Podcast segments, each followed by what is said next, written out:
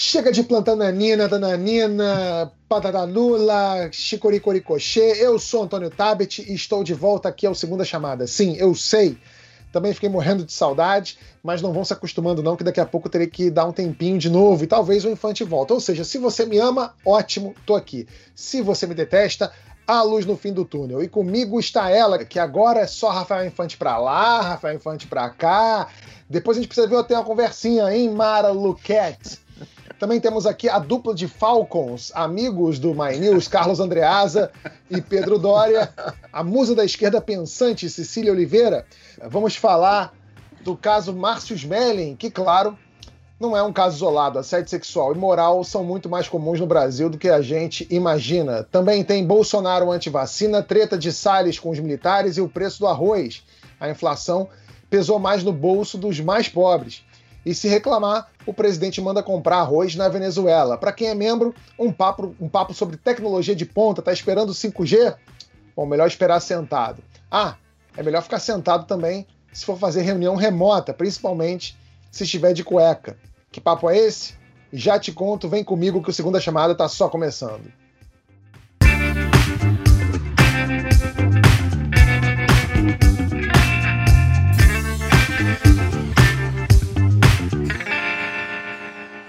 Mais de um século depois, parece que o Brasil vai viver outra revolta da vacina, só que desta vez com o presidente do lado de quem não quer se vacinar. Bolsonaro diz não entender por que a pressa no desenvolvimento da vacina e questionou se não seria mais fácil e barato investir na cura do que na imunização. Bom, que bom que ninguém teve essa ideia na época da varíola, né? Que foi erradicada, aliás, com vacina, é bom que se lembre. Bolsonaro disse que é testemunha da cura porque ele tomou cloroquina, bom, desde o, o, governo do Sarney, com congelamento de preços, eu nunca tinha visto um presidente tão apaixonado por algo sem eficácia comprovada. Bolsonaro parece incomodado com um, a Coronavac, que seus apoiadores e ele mesmo chamam de vacina chinesa ou vacina. O plano de João Dória era comprar 6 milhões de doses prontas e finalizar outras 40 milhões no Instituto Butantan. Uma semana atrás, o Ministério da Saúde enviou um ofício ao Butantan dizendo que pretendia comprar as 46 milhões de doses. No dia seguinte, o ministro Eduardo Pazuello disse aos governadores de que o estado, que, aos governadores de estado que o governo federal ia comprar as doses. Bom, ia. Bolsonaro não gostou do anúncio e postou no Facebook que não compraria a vacina da China. Na live de quinta-feira, ao lado do Bolsonaro, o Pazuello ratificou a decisão e disse que, aspas, é simples assim. Um manda, o outro obedece. Andreasa, a briga do Bolsonaro é com a China, é com a vacina, é com o Dória ou é com a saúde? É um pouco com cada, né, Tabet? Eu acho que tem um, uma combinação aí. É, o, o, problema maior é que nós estamos discutindo sobre bases falsas, né? um, um, um falso problema a, criação de inimigos artificiais, que é algo que o presidente da República faz com grande frequência. Por exemplo, ele diz: não é, vamos usar a população de cobaia, é, como se em algum momento, talvez seja o único consenso que existe no Brasil a respeito da vacina, como se em algum momento alguém tivesse dito é, que a vacina seria aplicada antes de cumprir todas as etapas de certificação e o aval da Anvisa. Né? Eu, ninguém eu nunca vi alguém dizer, não, vamos vacinar a população agora com a vacina no estágio em que está. Ninguém nunca disse isso. Mas ele fala combatendo um inimigo que não existe. Ele diz: não vou botar milhões de dinheiros numa, numa vacina ainda sem comprovação é, científica. Só que a carta de intenções que o Pazuello tinha assinado com o Butantan com o aval de Jair Bolsonaro, é, não trazia nenhuma necessidade de dispêndio agora.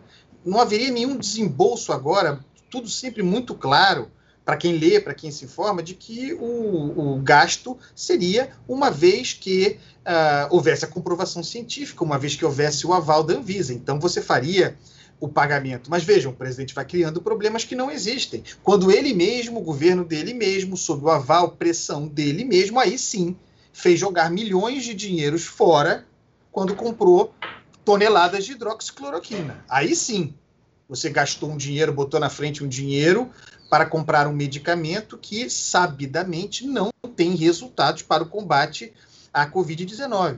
Mas é nesse mundo de criação de inimigos artificiais que o presidente prospera, contando com a colaboração de gente como João Dória, bem da verdade, porque essa discussão sobre a obrigatoriedade da vacina é uma discussão que não existe, que não deveria existir, que não tem lugar. Nós não estamos no começo do século XX. Ninguém vai entrar na casa de, de alguém com uma pistola e dar uma vacinada é, compulsória. Ninguém vai pegar o filho do outro pelo ouvido e levar para o posto de saúde ou o neto para ser vacinado. Não é assim. A, a, lei brasileira, o conjunto das leis brasileiras, inclusive uma sancionada por Jair Bolsonaro, já impõe a vacinação. Se o governo cumpre, aliás, aliás, sob o risco do Código Penal, se o governo cumpre aquilo que são suas obrigações, a combinação disso resulta na vacinação. É o seguinte: é, estimular a pesquisa, o governo está fazendo isso no caso da tal vacina de óxido Oxford. Está certo em fazer isso. É, uma vez que haja comprovação científica, compra-se a vacina em quantidade suficiente, ou as vacinas, porque talvez precise comprar mais de uma, compre-se as vacinas e distribua e, e garanta a distribuição é, universal no território brasileiro. E faça campanha, comunique. A imprensa também tem papel nisso. Comunique a existência de vacina. Uma vez fazendo isso, Tabet, as pessoas vão querer se vacinar e vão se vacinar. Então é uma, é uma discussão que está fora de tempo, fora de lugar, mas que teve a colaboração de João Dória também. É, você falou aí da, desse processo de judicial, né, da, que, que pode levar. O, o ministro Lu, o Luiz Fux, presidente do STF, já deu um spoiler dessa história. Ele diz que a justiça terá de entrar no jogo para definir os critérios de adoção e obrigatoriedade dessa vacinação. Várias questões sobre o tema já chegaram ao Supremo. Ô Cecília, essa judicialização será inevitável? Ou é possível que eles cheguem todos num acordo civilizado num discurso coeso antes disso? Acho que falar em acordo civilizado é, é, é uma expressão muito forte nos tempos atuais. Estamos, é muito radical, né? Muito é, radical. É, eu estou te achando muito radical, não é, é, assim que a gente começa o papo. Mas eu, eu acho que, inclusive, sobre a vacina, é, a gente entra num ponto em que tudo é extremamente imprevisível. Porque ao mesmo tempo em que você. Em, em, isso mesmo que você é, contextualizou, você teve o ministro falando, vamos comprar no, segui no, no momento seguinte, um, um post no Facebook diz que não, então assim, eu acredito que é, é bem possível que se judicialize as decisões, porque assim, o negócio ali está sendo decidido num bingo no Facebook. Mas também é aquele negócio: você tem essas pessoas decidindo as coisas aleatoriamente e isso se torna imprevisível, porque tem uma portaria, depois revoga a portaria, depois você é, discorda da pessoa num post, depois você volta atrás, aí você tem outra treta, as coisas são meio que imprevisíveis, né?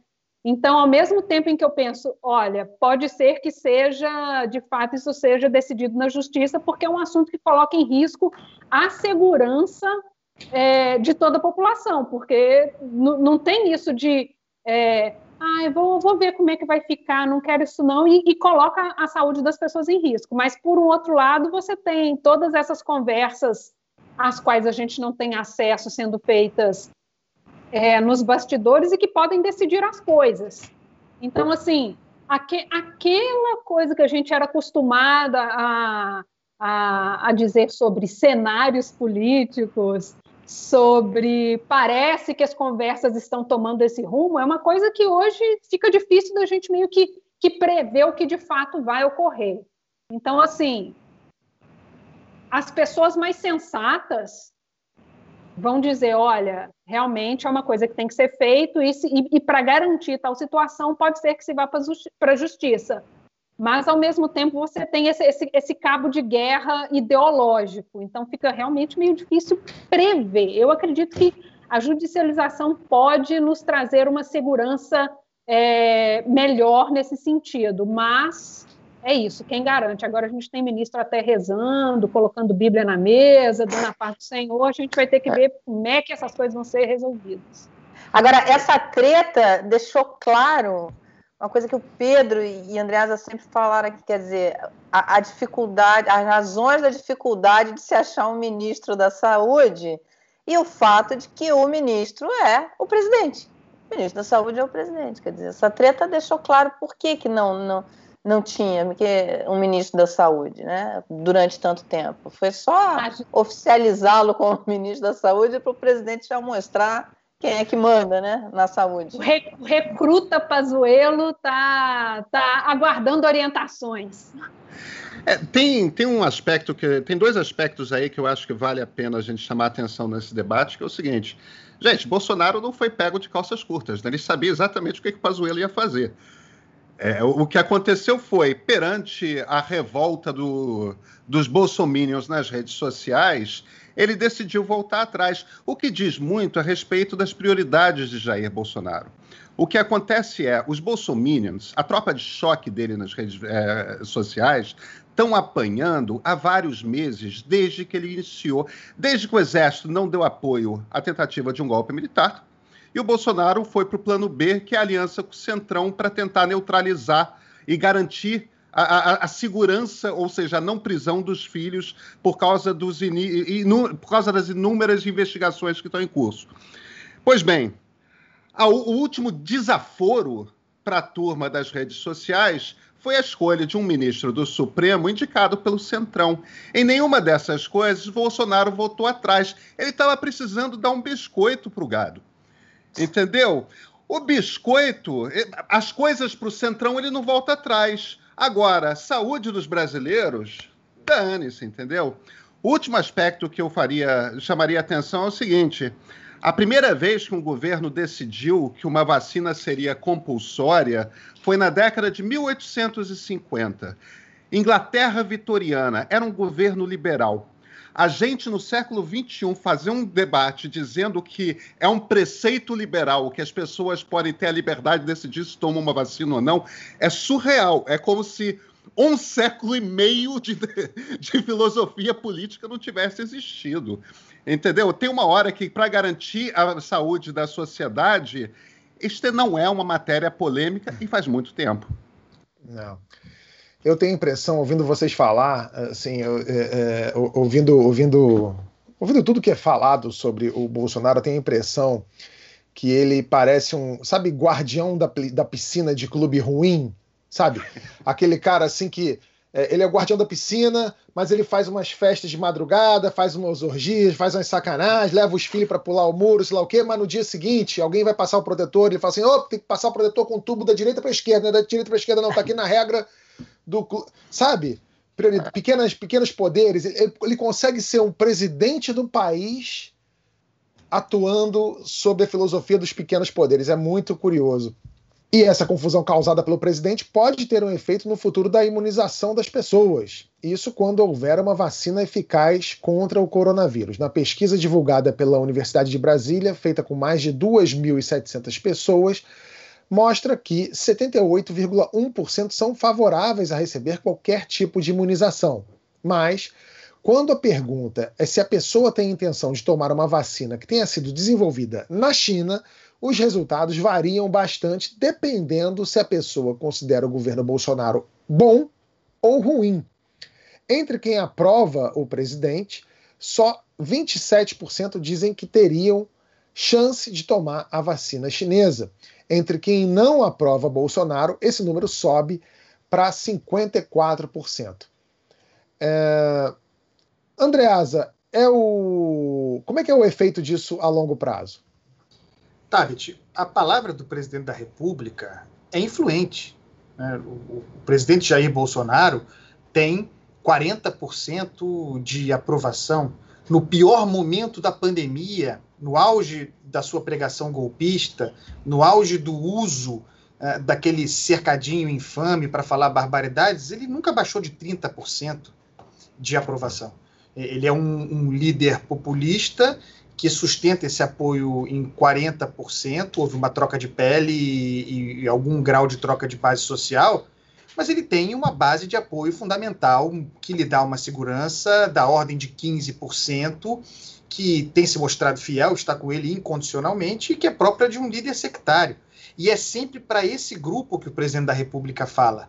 Ah, ele, ele pode conquistar outros públicos por meio de políticas públicas, no caso, o auxílio emergencial, não apenas, mas muito importante para o crescimento da popularidade do presidente. Mas ele tem uma base sectária fundamental uh, que lhe dá segurança, que, que protege o, o presidente da República e que é fiel ao que ele diz. Então, diante da pregação anti-vacina, isso chega facilmente à ponta e é influente. E tem aquilo que eu chamo de zap profundo. Né? As pessoas falam muito em, em Brasil profundo. O Bolsonaro opera no zap profundo, né? na guerra de versões, na guerra de, de, de versões, na, na, na, diluição do fato. A gente, a, gente, a, a desconfiança venceu, né? E, e, o presidente opera nesse, nesse terreno que é a, da diluição dos fatos. Tudo virou versão.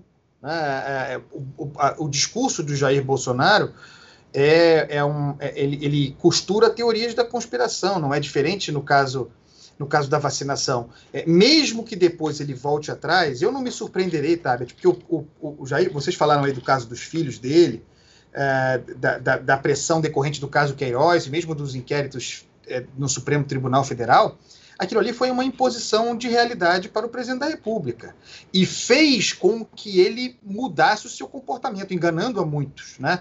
É, é, dando, passando a dar maior vazão por uma linha para uma linha populista, como se ele não fosse um autoritário fundamental e como se as duas coisas não pudessem se combinar. Então, eu não me surpreenderei no futuro, uh, e ele vai levando todos os pratinhos equilibrados no alto ao mesmo tempo, o pratinho do discurso anti-China, uh, ao mesmo tempo que não me sur surpreenderei se na prática ali na frente ele encontrar um caminho discursivo para justificar a aquisição da tal vacina chinesa. Né? Porque, em algum momento, a, a lei o Código Penal, a Constituição Federal, a improbidade administrativa, é, tudo isso pode se apresentar para ele como um muro, como foi o Queiroz.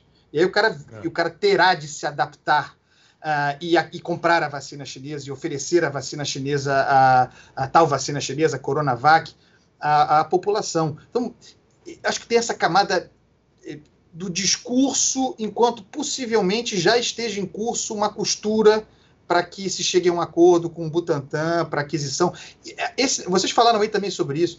O Pazuello, o Pedro falou, eu falei mais cedo, o Pazuello é, firmou aquela carta de intenções com o Butantan com o aval do presidente da República. Se aquilo não tivesse se tornado público, como se tornou, e se o Eduardo Pazuello não tivesse servido de palanque para o João Dória capitalizar politicamente aquele caso, talvez nada disso tivesse acontecido. Então, eu imagino que virá uma costura e uma composição para que é, a vacina chinesa acabe sendo a vacina brasileira na boca de Jair Bolsonaro. Não me surpreenderei com isso. Bom, se você encontrar o presidente por aí, não fale. Pode falar de vacina, pode falar de Dória, fala, só não fala do preço do arroz que ele não gosta. No domingo, em Brasília, enquanto Bolsonaro fazia fotos com o povo, um homem pediu para ele abaixar o preço do arroz que não aguentava mais. A resposta foi aquela tipo: Tu quer que eu baixe na canetada? Se você quiser, quer que eu tabele, eu tabelo, mas vai ter que comprar lá na Venezuela, tá ok?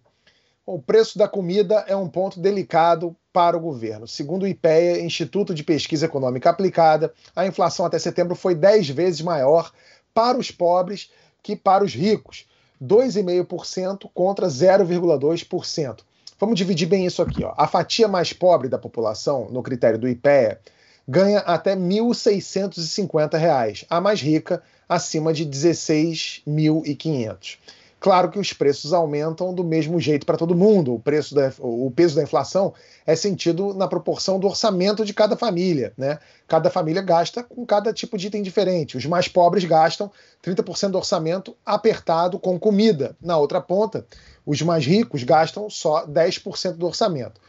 Qual a solução, Mara? É comprar arroz na Venezuela mesmo?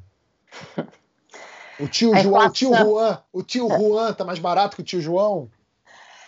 A inflação é o pior imposto que tem para os menos favorecidos, para as classes mais baixas. É, principalmente por conta disso, porque eles não têm como se defender é, da inflação.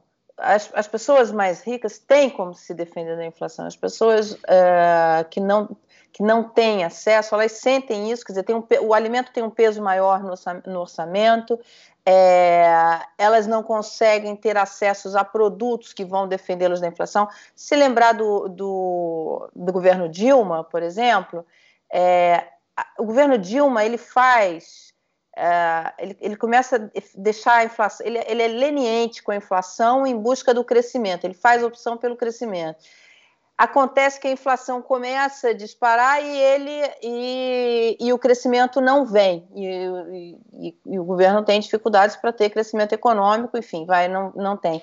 E a popularidade dela começa a cair aí, porque atinge principalmente é, esse público, o, o, o público que tem a, que tem men menos instrumentos para se defender da inflação, tem menos acesso tanto à oferta de produtos quanto à oferta de produtos financeiros para se defender da inflação, quanto buscar outras é, formas de, é, de consumo, enfim, buscar outras alternativas, ter outras alternativas. É, é a inflação para as camadas mais pobres e por isso essa discussão fiscal ela é tão relevante é, para o país, porque se, se, se, a gente experimenta de novo uma volta inflacionária, e aí tem toda uma discussão, você tem economistas que acham que, que a questão fiscal não vai, não vai provocar inflação por causa da, da, recessão, tem economistas que dizem que vai, então você tem uma outra discussão aí.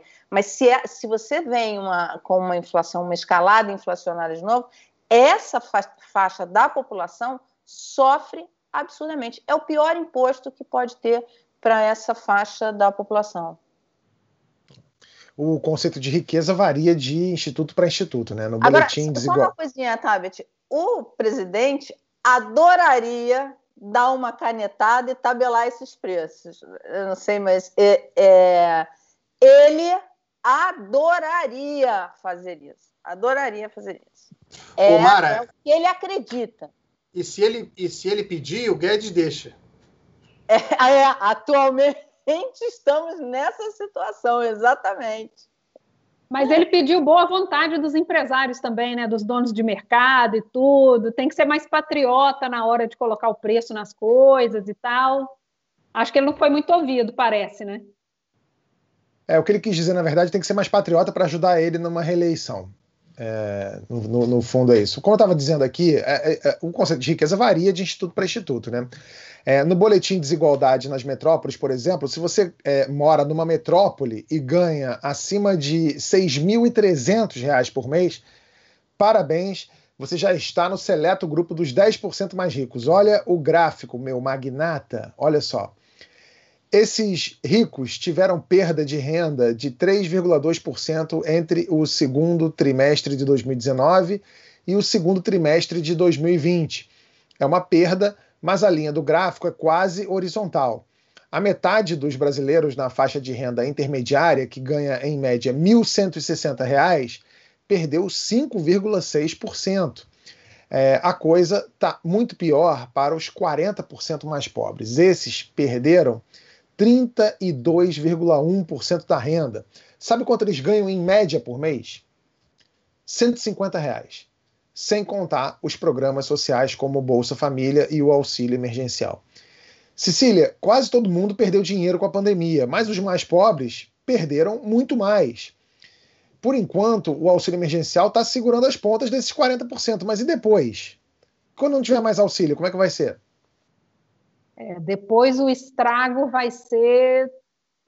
Acho que, aliás, acho que fica até difícil da gente dizer o vai ser, porque a gente ainda vai, vai literalmente, a gente está pagando para ver, né?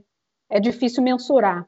E eu estava lendo essa pesquisa, Tabet, inclusive lá menciona que tá ruim, e para essas pessoas que moram longe dos grandes centros e são negras, está ainda pior, porque essas pessoas recebem ainda menos. É, e já, já foi dito, inclusive, que não, não, não vai continuar o auxílio emergencial é, com a virada do ano. Então, assim, essas pessoas vão, vão comer o quê? Né? Elas, elas vão fazer o quê? Porque, assim, a crise existe, a gente tem a pandemia, muitas empresas fecharam, muita gente não está saindo na rua, tem a questão de que os, os pequenos serviços, os bicos que essas pessoas é, mais precarizadas faziam, também assim está escasso, porque a, a, pessoa que contratava esses pequenos serviços também está com dinheiro curto. Então, assim, não há um cobertor para poder puxar, quando a gente fala cobra em cima, deixa o pé de fora, nem esse, como é, como é que, que vai fazer para essa situação? É, eu li várias, várias histórias recentemente sobre pessoas assim que tinham tinham um trabalho que pagava pouco, mas era um trabalho ok, que dava para, por exemplo, você pagar o, o aluguel. E, e, essas pessoas foram para a rua e fizeram ocupações e tudo, porque assim, olha, não tem opção, a gente vai ter que montar uma barraca aqui na rua, porque é o que tem, não tem para onde ir.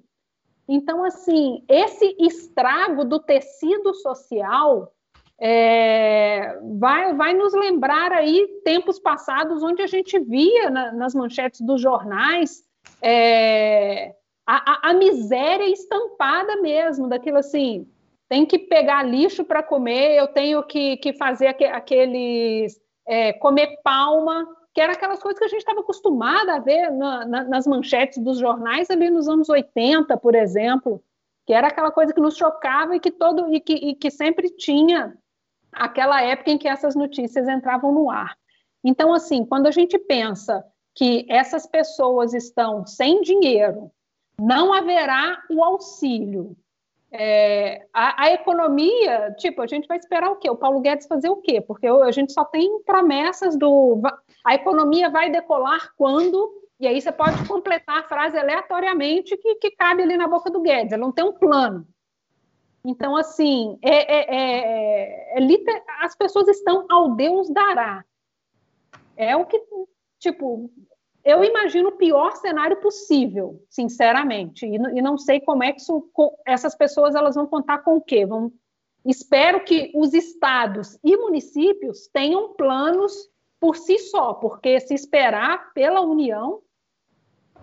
É, no Maranhão você tem o, o, o governador Flávio Dino, que fez, está tentando, inclusive chamou para que se fizesse uma, é, uma, uma, frente para o emprego, porque a saída é você conseguir emprego né, para essas pessoas é, que não têm, e que, é, que esse é um desafio que vem nos últimos anos. A gente está com, com milhões de desempregados há muito tempo é, não está conseguindo é, desatar esse nó do crescimento econômico com geração de, de empregos. Então, isso é um problema sério. Esse é o principal problema é, do país, eu imagino.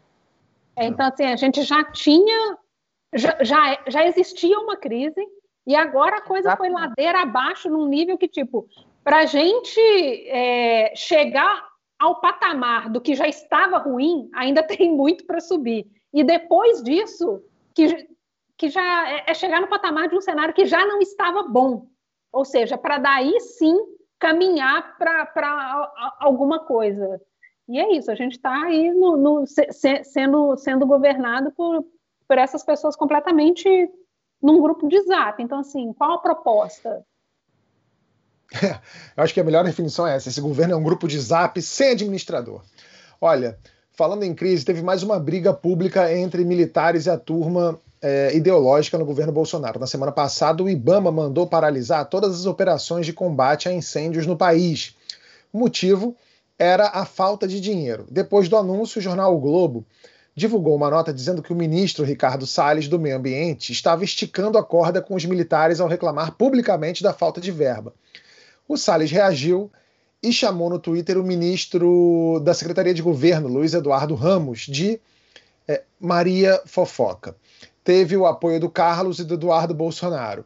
Mas depois eles deram dedinho e ficaram de bem. Ô Pedro, de queimada, o Salles entende. Será que o Ramos é o próximo a ser queimado pelo núcleo duro do bolsonarismo? Eu acho que essa é uma boa pergunta, Tabet.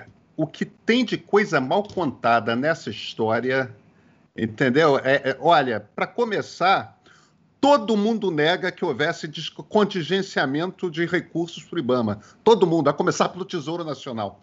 Ou seja, de repente, o IBAMA, simplesmente no meio da pior temporada de queimadas que tanto o Pantanal quanto o Amazonas, quanto a Amazônia enfrentam, manda, manda voltar tudo quanto é brigadista de combate ao incêndio. Por quê?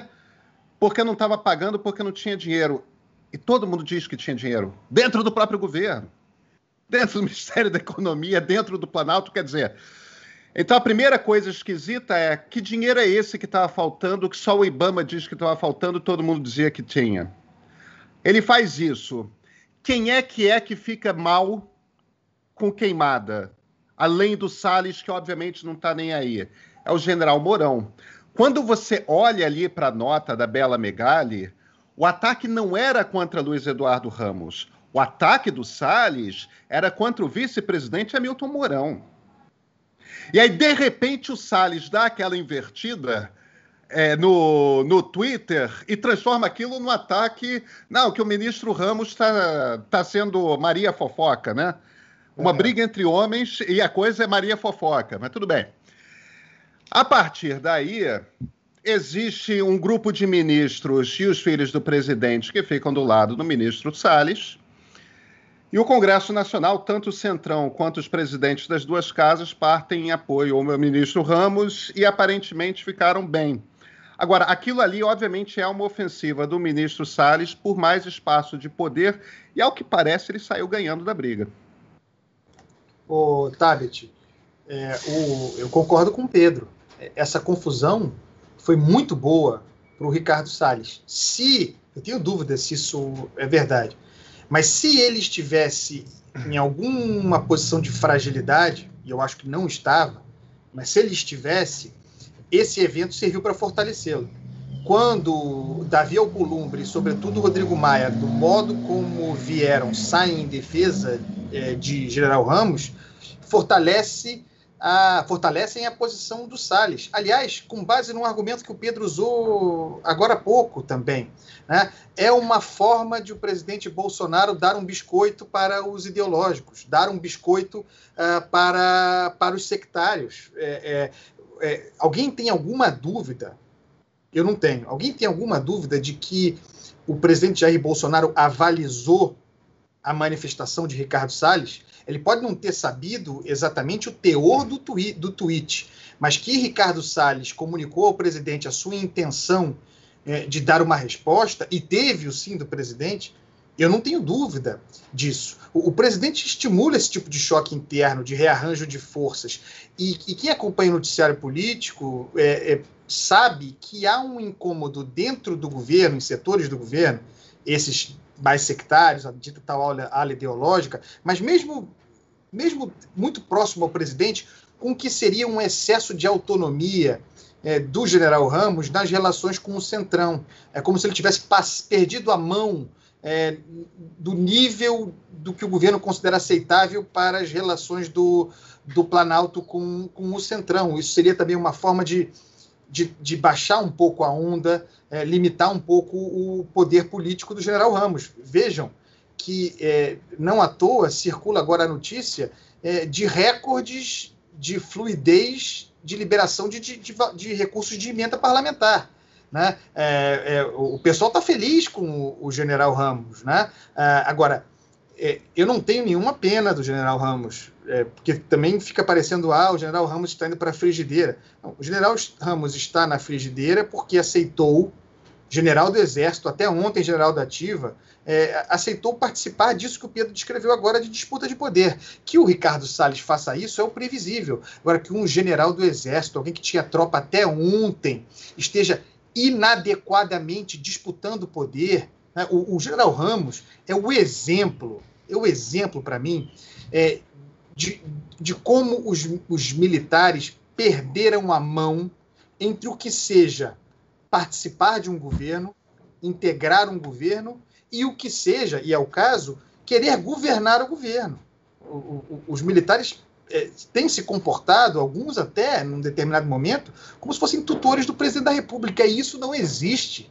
Né? O poder do presidente da República, quando isso acontece, se faz ver dessa maneira. Se faz ver na, na esculhambada que ele deu no general Pazuello, faz ver agora como ele avalizou e está gerindo, né? Aí depois bota todo mundo junto, diz que está tudo bem. Não está tudo bem, essa pacificação não é de verdade. Ao contrário, esse episódio e o modo como o Salles não foi advertido serve de senha para que para que o general Ramos, com todo o poder político que ele tem, para que o general Ramos experimente um tempinho de frigideira. Vamos ver se ele vai resistir. Agora, o Pedro... Mas deixa eu fazer. Diga, diga. Não, ia, ia até passar a bola para você, mas é, é, é, eu fiquei curioso com isso que você falou. Eu queria entender para você, qual é, qual é o papel do general Mourão nesse tabuleiro? Porque o, o Mourão ele é um pouco disso tudo que a gente está falando aqui, né? O Mourão ele é general Mourão, né? Ele é vice-presidente. É, ele acabou de tomar essa sabotada aí que para quem tinha recado, o recado era para ele, né? No fim das contas. Só que ele é um ele é um espinho inconveniente na garganta do núcleo duro do bolsonarismo, né? Porque ele foi eleito, ele não pode ser demitido ele está lá. É, diante desse caos instaurado, muitas vezes as pessoas enxergam até o Mourão como se fosse uma ilha de, de coerência e sensatez ali dentro, apesar dele eventualmente falar de Ustra e etc e tal, que é, é, parece que é o biscoito que ele dá lá para esse núcleo do, do, bolsonarismo. Ou seja, é muito doido a, a posição dele ali, é, muito curioso, é muito curiosa a função dele ali.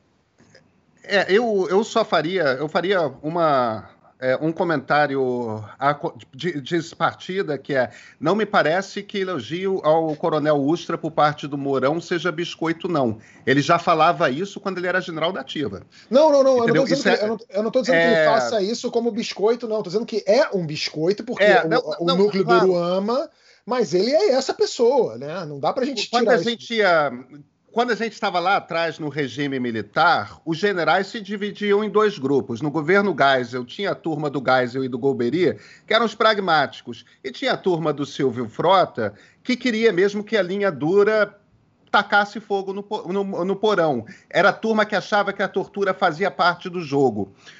O Mourão, hoje, provavelmente estaria alinhado com a turma do Silvio Frota. Ele não é um Geisel. Ele não é um cara. É, é, ele não é um iluminista dos, dos, dos fardados. Isto posto, eles são militares, e, e, os militares, embora a gente tenta, tenda a não vê-los dessa forma, são burocratas, são tecnocratas. Eles fazem parte do Estado brasileiro, eles são, eles são funcionários públicos, eles fazem parte de uma corporação, eles fazem parte de uma instituição, tem uma carreira, tem regrinha, como é que funciona, como é que não funciona. Se existe algum grupo que de fato se preocupa, até porque isso faz parte do treino militar, que se de fato, de, de fato se preocupa com geopolítica, com a imagem do Brasil no exterior, se existe um grupo dentro do governo que tem esse tipo de preocupação, são os militares. Então, essa questão, por exemplo, de como que a preservação ambiental é percebida no exterior, isto é de fato uma preocupação dos militares. Se eles acham que o governo é bom ou ruim na questão ambiental, essa é uma outra questão. Agora, que eles reconhecem que há um problema de imagem, eles reconhecem. E, no entanto, o grosso do bolsonarismo é essa coisa que é um governo que é destrutivo, é destrutivo de tudo que de alguma forma simbolizou a nova república. E uma das características da nova república, isso valeu até para o governo Fernando Collor. Não é só governo tucano e governo petista, não. Até no governo Fernando Collor houve preocupação real com a questão de políticas de meio ambiente. Isso é uma tá. das marcas da nova república que o bolsonarismo quer destruir. Nesse sentido, os militares estão isolados. É, só para deixar claro, quando eu disse que o Mourão é visto por muita gente como uma ilha de coerência ali dentro, é porque o Mourão fez esse papel muitas vezes, né? De chegar publicamente claro, e falar assim: claro. calma, não é, não é bem assim, gente, peraí. E ele é o cara que elogia um torturador, ou seja, né? O que, Mas esse, ele ser esse cara. Isso que o Tabet está falando é, marca bem é, o Mourão do começo do governo e no que ele foi se tornando, porque exatamente eu, eu concordo com o Tamit, ele era ele, e ele se colocava assim, é, tanto que ele não brigava com a imprensa, ele, ele era o cara mais razoável e tal, e, e havia aquele, aquele contraste entre o, um presidente que era tosco, enfim, e um vice-presidente que se mostrava mais intelectualmente avançado e mais em ordem. Isso, isso eu... foi, foi, mudando e com a entrevista que ele deu para para aquele jornalista Deutsche Welle. Para Deutsche Welle, ele exatamente. Ali, aquela entrevista foi desconstruindo o Mourão, porque ele ela foi desconstruindo o Mourão de uma tal forma que ele se nivela ao, ao presidente. Aquela imagem Mas, Mara, que ele queria mostrar. Eu, eu, tenho a impressão que o Mourão sempre foi aquilo. O que não quer dizer, embora ele seja um, um cara de direita dura e que acha que tortura faz parte do jogo, ele é isso. É nisso que ele acredita. No entanto, ainda assim, ele gostaria que o governo fosse um governo normal. Quer dizer, eu, eu perante que... Jair Bolsonaro, Mourão é menos radical. Então, mas Pedro, é só na comparação. Eu acho que ele alimentava no começo uma. Porque o, o, choque foi tão grande com, com Jair Bolsonaro, enfim, eu acho que ele alimentava no começo uma. Omara. De se colocar como uma alternativa ao presidente. Ele foi, ele foi esperto ali, e os bolsonaristas tiveram muita razão é, em ter raiva dele. Ele cometeu uma espécie de estelionato eleitoral interno, o general Mourão. Ele foi escolhido para ser, para ser é, candidato a vice-presidente da chapa de Jair Bolsonaro por causa daqueles discursos de alto golpe que ele fazia. É, por causa de um histórico de discursos golpistas, por causa é, do, do, das referências à, à honradez do, do coronel Ustra. Por essa razão ele foi escolhido. Aí o governo, o Bolsonaro ganha, o governo começa e o presidente, é, naquela fase de de teste de campo Uh, apresentando a sua própria natureza, eh, e que só escalaria até o começo da pandemia, o presidente radicalizando o seu discurso, Mourão entendeu que tinha um mercado para ele ali. Exatamente. Uh, e, e, e, começou a se apresentar como aquilo que não era, né? Um, uma farsa mesmo. Acho até que, uh, com o passar do tempo, ele, ele encontrou um equilíbrio né, menos artificial entre o que ele é, né? a razão pela qual ele foi escolhido, pelo qual ele foi escolhido e aquilo que ele vendeu, né? Ele, ele de fato é, é, é percebido hoje como alguém é, menos é, perigoso, golpista, reacionário do que o Jair Bolsonaro, o que não quer dizer que ele não seja tudo não isso. Seja, exatamente. E eu, eu acho também que é, se esperava que ele fosse realmente um vice decorativo, né? Por, até porque já tinha essa, esse, esse, essa incompatibilidade de patentes. Então, assim, é melhor que você, hierarquicamente superior, fique de fato quietinho na sua casinha. Então, assim, quando ele se apresentava para a imprensa, como, como Mara disse, mais articulado, mais culto, cara que fala inglês, então, assim, ele já era visto como é, academicamente, moralmente superior e teve ali aquela embalagem, aquela falsa embalagem de mais palatável e como e como Pedro disse aquilo, ele é farinha do mesmo saco, mas ele estava com uma embalagem diferente. Então, assim, enquanto ele estava caladinho, se esperasse que ele estivesse caladinho, estava funcionando. Aí ele veio nessa embalagem falsa, mas eu acho. Mas foi Cecília, me abraçado ali também, né? Ô, Cecília, eu acho, eu acho que a ideia era essa mesmo. Assim, era, era, era, essa ideia. Só que aí alguém chegou, bateu um dia no gabinete do Mourão e falou assim: é, vice-presidente, então, deixa eu te contar. O presidente jogou cocô num jornalista da CNN, ele, ele só ele fala inglês e ninguém aqui fala. Tem como o senhor dar uma decidinha lá e resolver isso pra gente? Ele, ah, tá, tá bom, vou lá. Sabe? Tipo pai de criança merdeira e você. O pai, não, não que o pai seja grande coisa, mas ele era quem resolvia a coisa ali na reunião da escola. Era por aí, não era isso, Pedro? Gente, não vamos. É, do que, que a gente está falando? Todos nós quatro aqui, todos nós cinco aqui. Morão foi escolhido porque ele era o vice à prova de impeachment. E aí a primeira coisa que ele fez ao chegar no poder foi dizer: olha, se rolar um impeachment, eu vou ser mais tranquilo, tá? E provavelmente seria, tá?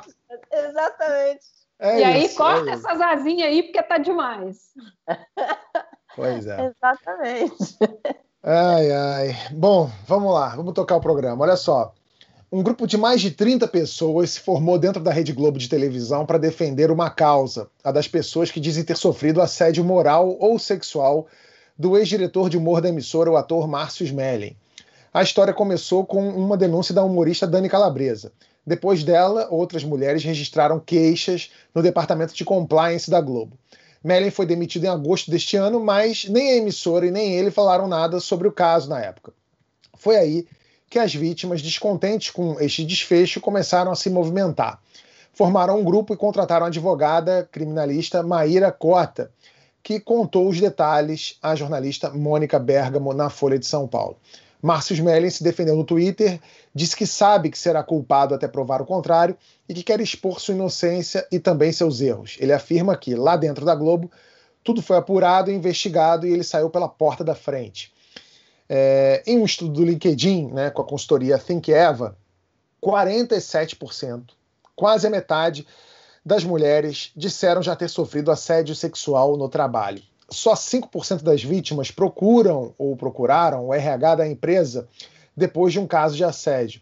A metade é, contou apenas para pessoas próximas.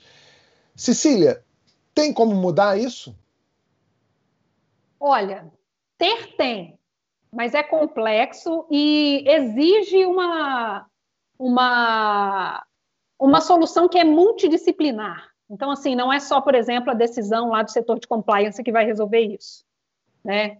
É, e também não passa só pelas empresas, exige de fato uma, uma educação social muito grande, porque essas pessoas elas, elas não, não, não nascem assim, ou, ou viram grandes predadores e, e assediadores de um dia para o outro, e isso vira um problema da empresa. Não, é realmente é, é assim como estatísticas referentes a estupro, é a pessoa que está dentro da sua casa, é o amigo, é o vizinho. Então, são essas pessoas muito comuns do nosso cotidiano e que é isso, vão trabalhar com alguém, vêm trabalhar com a gente e, e, e esses comportamentos seguem, seguem se repetindo. Então, a gente precisa de uma educação, e aí a educação na sua casa, educação na sua escola, que realmente ensine que, olha, é, as mulheres são pessoas que merecem respeito. E olha só, é, é, é uma coisa tão básica que, ser, que, que chega a ser constrangedor de precisar falar. Mas é isso, a gente inclusive está numa era que a gente precisa explicar coisas muito básicas e que né, a gente achou que talvez já tivesse superado certos assuntos e a gente está vendo que não. Então, assim, é, eu conheço muitas pessoas que já passaram por essas situações, eu já passei por essas situações, e é, para além da gente precisar é, levar estas situações em público, como é o caso desse, dessas 30 vítimas, a gente, a gente, como mulher, inclusive, precisa pensar em, beleza, eu vou falar sobre isso, mas precisa ser através da advogada, como esse caso. E só o fato de precisar ser dito pela advogada e essas mulheres não, não, não terem segurança é, jurídica ou segurança pessoal para poder assinar aquilo que elas estão dizendo, já significa que o trabalho que a gente tem é, pela frente é muito. Então, a gente precisa, nós como mulheres, se juntar às outras mulheres para poder, por exemplo, formalizar essas questões. E os colegas homens precisam, inclusive, se, se solidarizar o suficiente para dizer que ah, que isso? Nunca, nunca vi isso, ninguém nunca me contou, isso não aconteceu no meu círculo, então não, não existe. É, até porque, como você disse, sabe, as pessoas não falam sobre isso sempre, exatamente porque, hum, sei não, eu lembro daquele dia lá e essa mulher estava com uma saia meio esquisita mesmo. Então, assim, a gente precisa compreender e interiorizar coisas muito básicas do tipo a sua roupa não é um convite, o modo como você se senta não é um convite, o modo como você fala não é um convite. Então, assim, são coisas muito básicas, mas que ainda não foram interiorizadas. Então, assim, é realmente um problema complexo, mas não é só um problema de empresa, é um problema dos nossos círculos sociais. Então, assim, é, sempre, sempre se diz, beleza, e qual que é o meu lugar de homem nessa discussão? Cara, fala lá nos seus grupos de WhatsApp que aquela piada que o seu colega mandou é inaceitável. Você não diria isso no grupo que sua mãe tá. Por que, que é ok no grupo que você tá com seus brothers? Então, assim, é um problema das mulheres, é um problema dos homens, é um problema dos colegas de trabalho, é um problema a ser, a ser discutido no nosso grupo de família. É isso aí. É para todo mundo mesmo, não, não tem como resolver isso sozinha ou só essas 30 pessoas tentarem resolver o problema da instituição, por exemplo. É, pois é, eu acho que é, lendo a matéria da Folha é bem bate num lugar muito estranho, assim, sobretudo para mim, é, porque é, essa história do assédio é, moral e sexual, a gente sabe que acontece em todos os ambientes. Em todos os ambientes. Pode ser na quitanda da esquina e pode ser no maior hospital de, de, de, São Paulo, sei lá. Isso acontece, a gente sabe de N histórias a respeito disso. Mas no meio artístico, é, isso parece que desde sempre foi glamorizado, né? Então você vê ali nos anos é, 80, 90, é, em programas de humor da própria TV Globo, havia piadas nos programas mencionando isso como se fosse uma coisa ok, né? E, e, e a gente sabe de, de, de, de, de casos de assédio com mulheres, a maioria absoluta mulheres, mas tem assédio é, com homens também, assédio de tudo que é tipo, e isso não pode mais ser um, um, uma, uma, um folclorezinho, não pode mais ser é, glamorizado, não pode ser romantizado como se fosse, ah, gente, é o teste do sofá, né? Como se fosse uma coisa, é, é, é, é ok, é, não pode mais, isso tem que, tem que de fato acabar, e, e, e os detalhes da matéria, né? E acho que tem mais coisa por aí, vão acabar escavando, vai aparecer mais coisa. É, é, é, é, bem duro você ver como esse tipo de retaliação parece ter sido feita, né? Fala, Pedro. É, mas, é, cara, você sabe que eu, eu, eu, eu confesso, e talvez seja, talvez não, obviamente é uma ingenuidade minha, eu fiquei surpreso com a história. Eu fiquei surpreso com a história, não de descobrir que é, assédio moral e assédio sexual existe, porque é evidente que existe, mas faz tão pouco tempo que a TV Globo é, suspendeu o Zé Maier justamente por causa disso. E, e, uma das grandes estrelas da televisão, né? Quer dizer, se dentro de uma empresa que sinaliza uma mudança de política interna nesse nível, suspendendo uma das suas maiores estrelas, ainda assim um diretor se sente confortável de exercer o seu poder dessa forma, é porque o troço está enraizado na cultura de um, nível, de um jeito tal que eu, não sei se resolve na nossa geração, não, tá? Eu acho que é, é, é um salto geracional, cara. É, é mudança é para a próxima. Mas aí, sabe o que eu acho, Pedro? Eu acho que a diferença entre os dois casos é, é, é gritante pelo seguinte: o Zé Maier, apesar de, de ser um, um ator de renome, é, um, um, um, cara que durante muitos anos foi tido como o galã da Globo e etc. Ele era o ator, um ator da Globo, né? Isso, ele não estava em posição de poder. Ele não estava é em posição de poder. E assim, e, quer dizer, até, claro, até, até claro, que há, claro que há. Veja, é, é, claro que há diferenças e você tem toda a razão. É, só o que eu estou dizendo é. A emissora já tinha se mostrado disposta a uma, suspender uma estrela por conta disso. Então, dizer, mas, mas, é, mas, é, mas, mas é, Desculpa, Pedro, termina, eu te interrompi, fala. Não, não, é, é, mas é, era essência é isso que eu queria dizer. Pode continuar. Então, mas aí tem, tem um outro lado também, né? O Zé Maier, a história do Zé Maier é que ele teria, teria sediado uma maquiadora, se eu não me engano, uma figurinista, não lembro agora.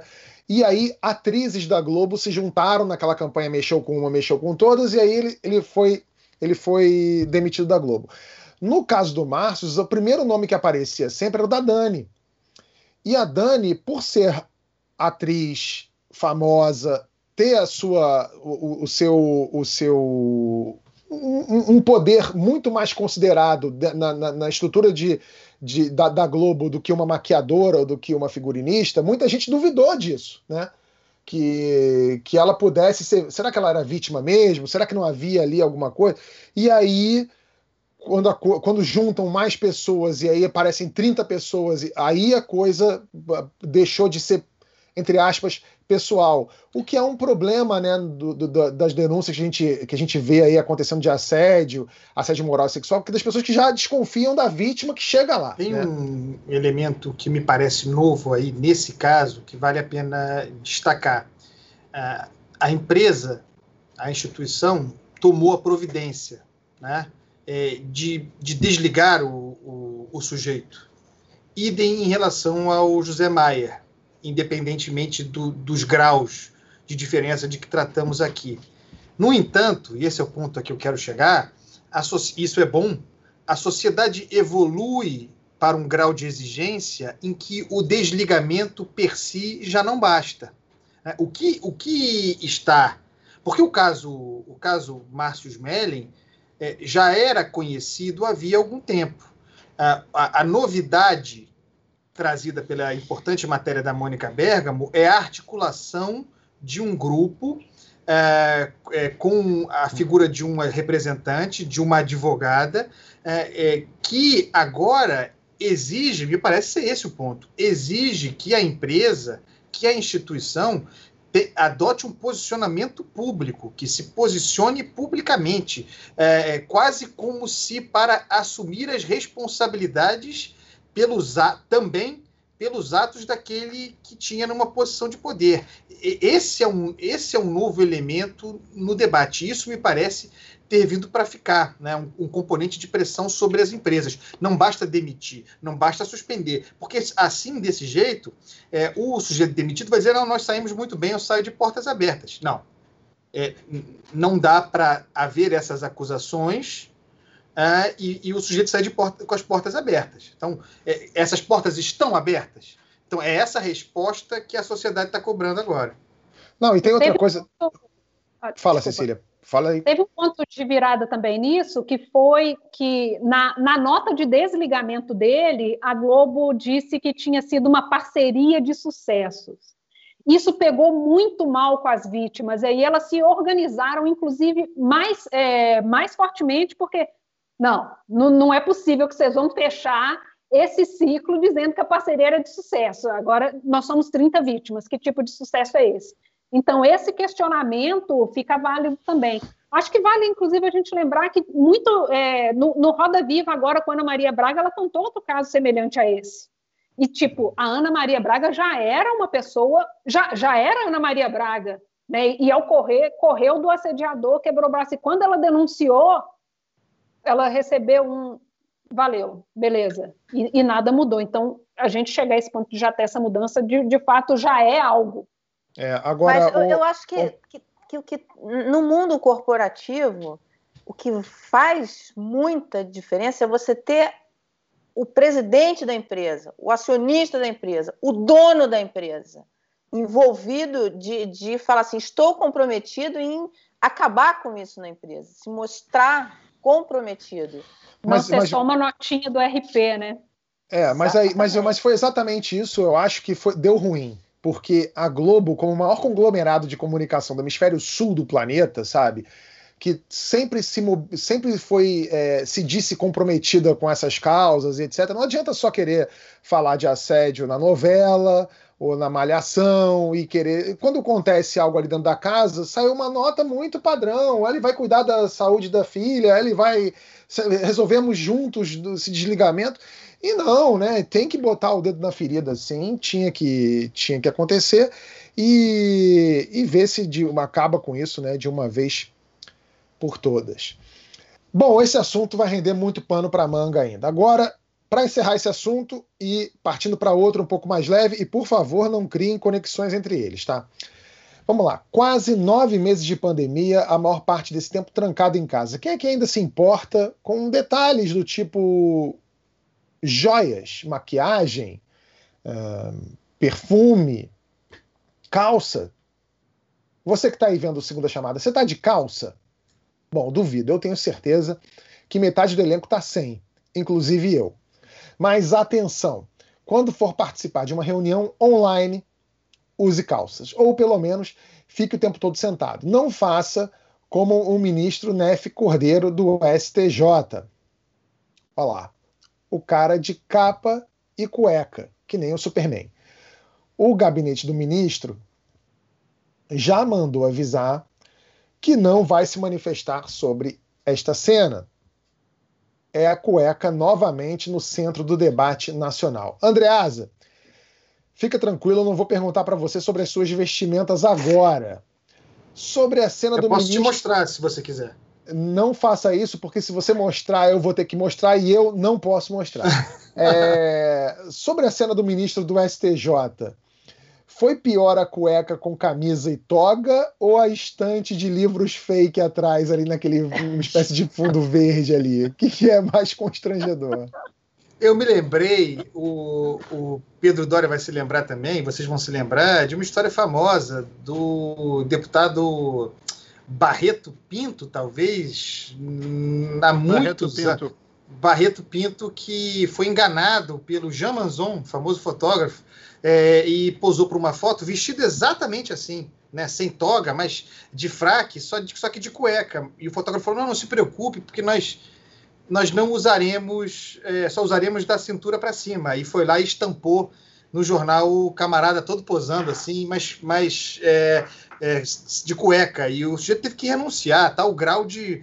Olha a gravidade daquele, da, da questão moral é, naquela época. Hoje, isso aí, Tabet, devo te dizer, isso, não, isso para mim, eu acho pior o fundo falso. O sujeito, o sujeito de. jeito de cueca, do jeito que esses ministros do Supremo, desse, do, do, STJ têm decidido, aliás, os ministros de, de Corte Superior têm decidido, é, um, é uma nudez é, por dia, né?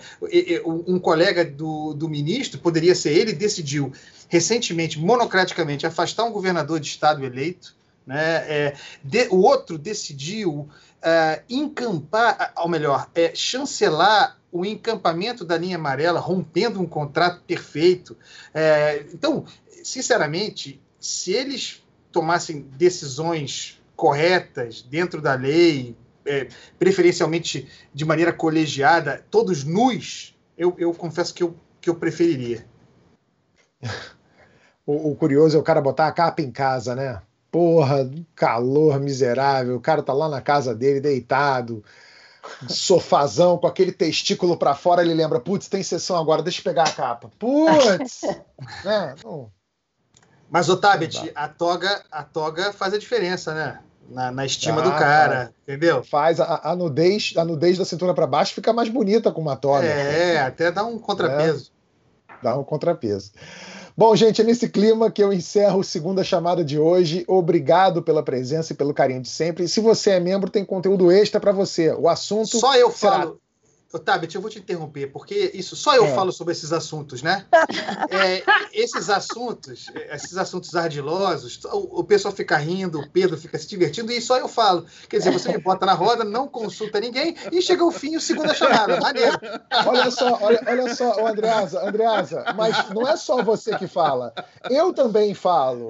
Eu também falo. E você não devia se sentir exposto por isso, você devia, devia se sentir um privilegiado, né? Tá porque são eu dar um pitaco. Ah, agora deixa eu dar um pitaco. Quer. Deixa é. eu dar um pitaco. Deixa eu dar um pitaco para o Andreasa não se sentir mal. Afinal de contas, ele é o conservador entre nós. A gente não vai fazer logo ele, entendeu? Eu, é, olha, isso. A gente, a gente ainda não teve essa conversa, porque 2020. É como sociedade mesmo, gente.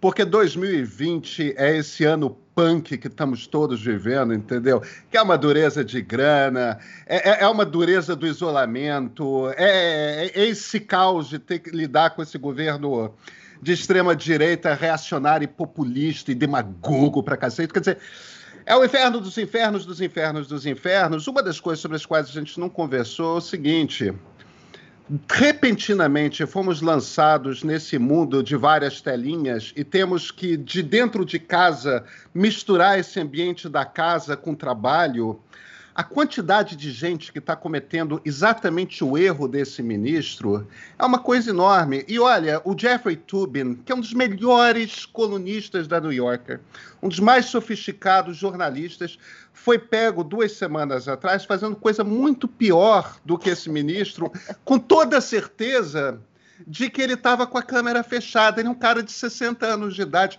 Eu tenho certeza de que o cara cometeu um erro de boa fé e arrebentou com a carreira dele a gente ainda vai ter que se ver, com, lidar com como é que a gente eh, resolve esse troço. Eu acho que a gente vai ter que aumentar a nossa tolerância para os vacilos com a câmera ligada, porque porque tá todo mundo errando, tá? Essa câmera tá ligada dentro da sala da gente, dentro do quarto da gente, dentro do escritório da gente o dia todo. É, e, olha, e, olha, e, vou... e outra coisa, olha só, olha só, oh, Mara, Mara, desculpa, peraí, peraí, Mara, é só para explicar para Andreasa também. Andreasa, eu falo desses assuntos com você porque eu tenho um pouco mais de intimidade com você e a sua nudez não é algo que eu conheça, graças a Deus. Mas eu fiz faculdade com Pedro Dória e trabalho com Mara Luque. Ou seja, para mim a nudez deles não é novidade. A Cecília que eu não tenho nenhuma intimidade. A Cecília eu não posso nem me engraçar. Entendeu? Ok, não vou levantar. boa, boa. Mas, ó, é. a gente viu coisa pior, como disse o Pedro. Teve, teve uma, câmara de, uma Câmara de Vereadores que tinha um cara cheirando calcinha. Teve um outro cara, aqui numa sessão da LERJ, teve uma cena de sexo explícita. Então, assim, olha, só cueca, eu acho que a gente está assim, super ok. Inclusive, já vi fantasia no carnaval aqui do Rio de Janeiro, que era exatamente essa: era um cara togado e, e, e, aquela bunda de plástico atrás. Então, assim, nem novidade era. Vou deixar essa foto lá, lá para vocês postarem no Instagram.